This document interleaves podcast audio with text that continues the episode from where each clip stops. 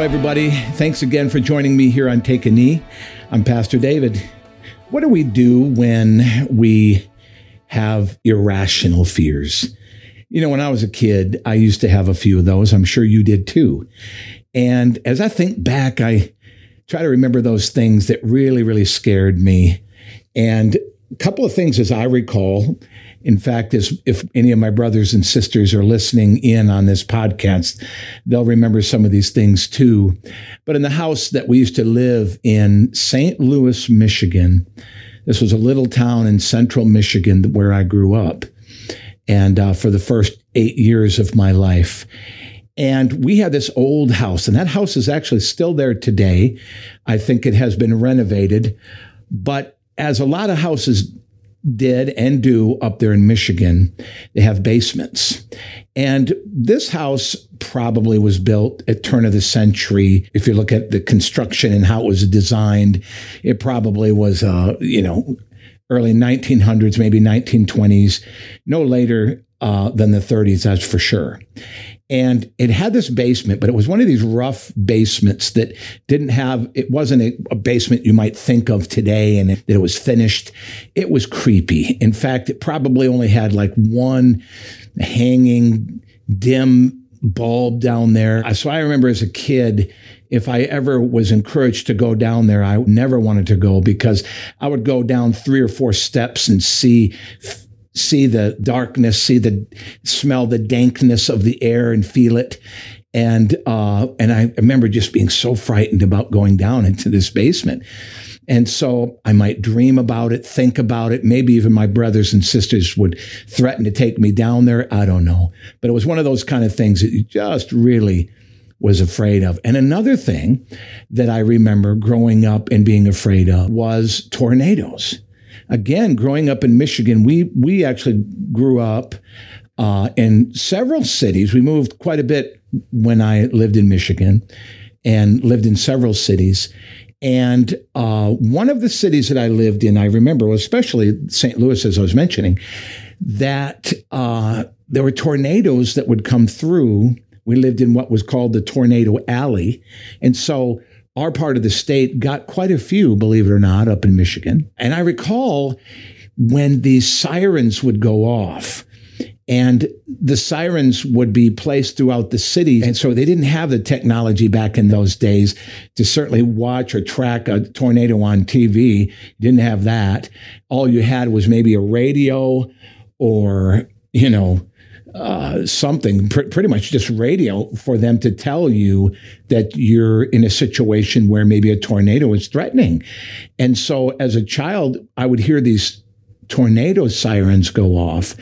And oh boy, would that get me so afraid. And we guess what we would have to do? You ready? We'd have to go down into that basement.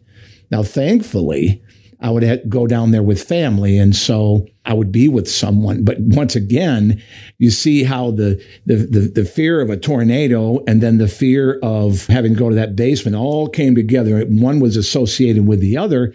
And so, man, what a creepy, scary event to happen in your life. And it never failed whenever the, uh, the springtime would come or early summer, we would have all those sirens going off and and they were scary. They were scary kind of sirens as they would blare throughout the city.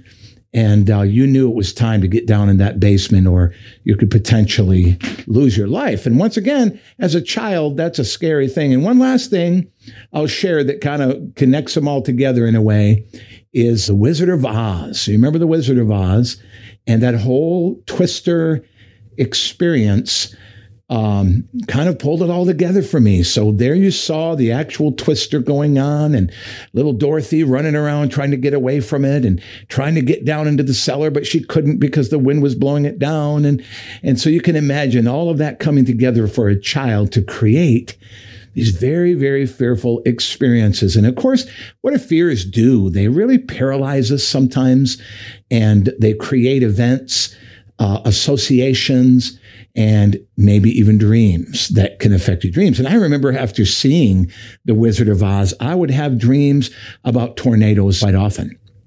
And so you might dream of the windows come crashing in in the middle of the night from a tornado. And, and my dad, who was a photographer, he actually got a picture of a tornado as it was developing in the sky. He was driving. Don't remember exactly where he was. I remember seeing the picture when he took it. He was a newspaper man and he was driving along and he saw the clouds forming. And so he got out of his car, got out his camera and started snapping pictures. And there was this little boy, as the story as my dad would tell it, was sitting on the side of the road playing down in the gravel, playing, you know, with his little cars or trucks. And after my dad had taken a couple of shots, he looked at the boy and said, Hey, you know, you might want to go inside. And he's going, Why?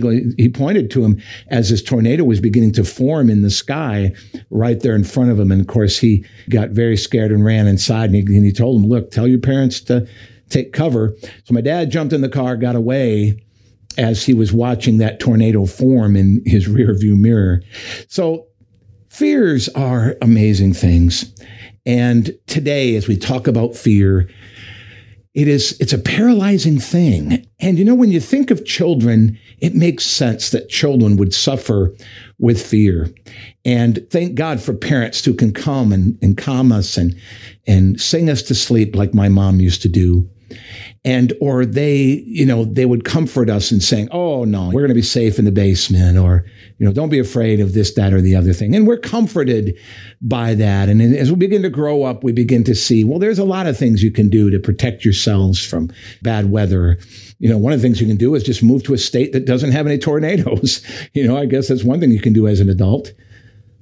But what happens when you're an adult and you have fears? I know I've talked about phobias here on Take a Knee before, but what I want to do is I want to spend a little more time today talking about the solution. And what is the solution? Well, it's trusting in God, of course. And when I think of conquering fears, I love the scriptures and especially the one uh, in the Psalms, Psalm 23. And I wanted to take a minute to just read this and extrapolate and exegete and use my hermeneutic skills to read this and just extract from it all of the, the wonderful, glorious help and peace and joy that we can receive from this wonderful psalm that David writes. Now, as we kind of lay the foundation and the background of this psalm, you may have read it. In matter of fact, it is the most memorized portion of scripture, probably of all time. In the times of the early gathering of churches here in the United States, the planting of churches, the steeples and the bells ringing on the Sunday morning Sunday school time, so many of the great generation and baby boomers remember growing up having memorized Psalm 23. In fact, there have been people that have been found in nursing homes that have experienced dementia and they can't remember people's names or faces or places where they grew up or anything, but they can remember Psalm 23. Isn't that amazing? Because it is such a powerful promise. This is written by David. And David, of course, was a shepherd. And as a shepherd, he is going to use shepherd language. He's going to draw from his experience in being a shepherd and not just using language that is poetic or just things that he thought of. No, this is an experience. This comes right out of David's own soul as he is sitting out there in the night skies by himself. We know of his story that he fights off a lion and a bear. Can you imagine that? Can you imagine a young man having to be out there by himself and having to defend his sheep from a lion and from a bear. And yet God was there with him. And so for David to share this testimony, this, this psalm, we can see that it comes from an experience. And, and, and it's not just going to be that God gives him strength, but that God is going to help him with his fear. And so we're just going to read this and let it minister to you today as we go through it together. The Lord is my shepherd. I lack nothing. And I'm reading from the NIV here. And so maybe this will be a little different than what you're used to. But we can look at some of the other translations. The Lord is my shepherd. I shall not want. I remember as a kid when I read that the first time, I shall not want. I'm like, wait a minute. I do want. I've got a lot of wants. But that's not what he's saying here. In fact, in the translation I'm reading, it's helping us to see a little better of what David is talking about. He says, The Lord is my shepherd. I shall lack nothing. David knows that as a shepherd, that he's caring for his sheep and he's making sure that his sheep get everything they need. He's saying, God is my shepherd and I am not going to lack anything either.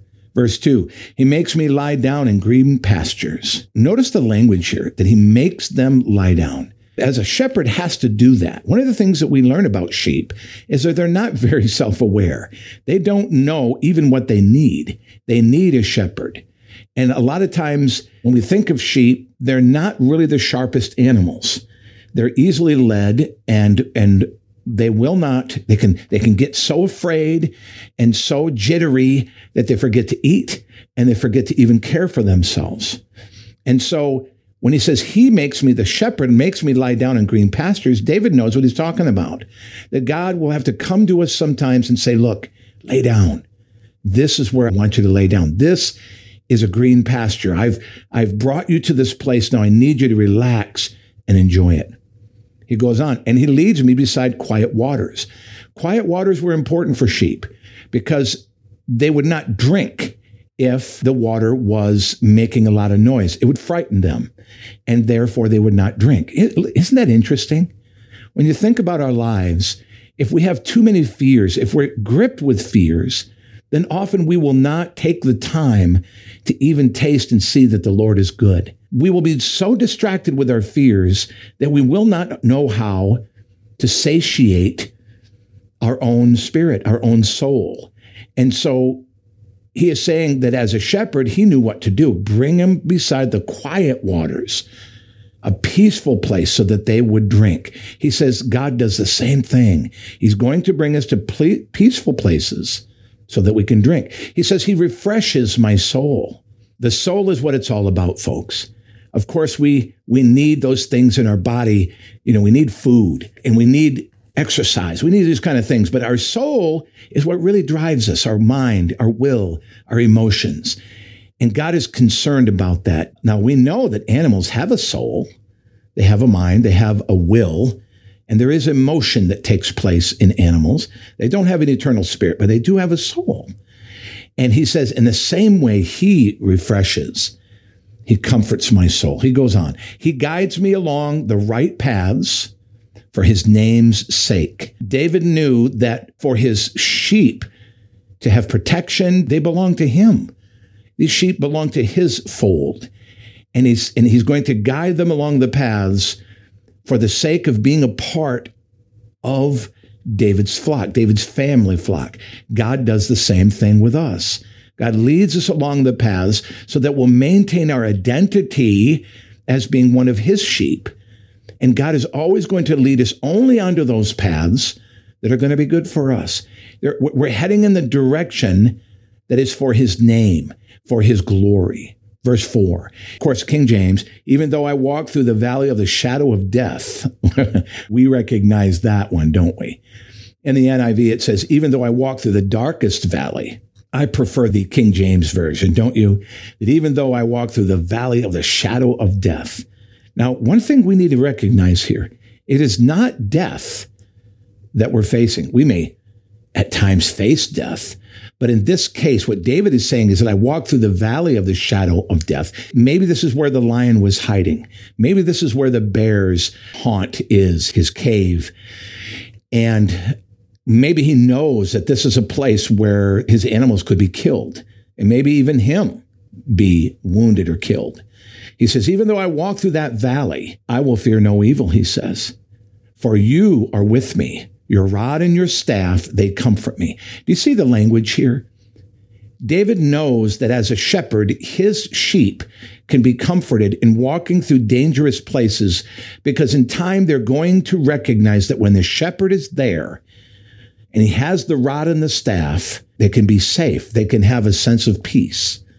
And he says, in the same way that when I walk through those places in life, whether they be the physical valley that he had to walk through or all the valleys that we have to walk through in life, and there's plenty, whether it be about our health, which we have really learned a lot about lately, whether it be just the thought of our future or even having to drive through dark neighborhoods or the dark, the, what I call the dark night of the soul, those times when we're fearful of what might be happening of the future, hearing bad news or a bad report. You know, sometimes we fear those things that are just shadows. They're not things that have happened, but we fear that they might happen.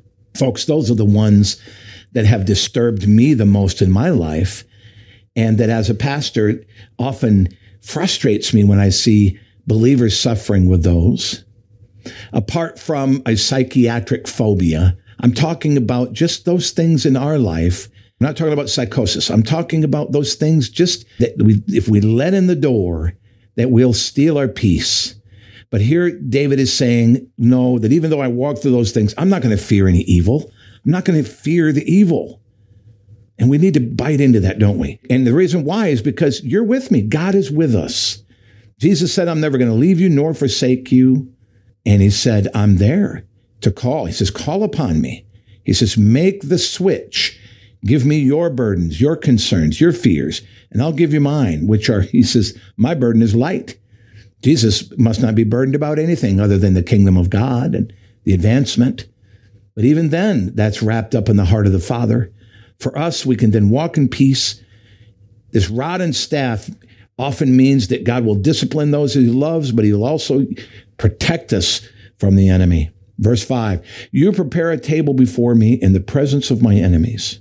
And he's going to give us this table. And what's on the table? The table obviously is a place where we eat. We have a meal. We, we are fed. And he says, and this is prepared in front of our enemies.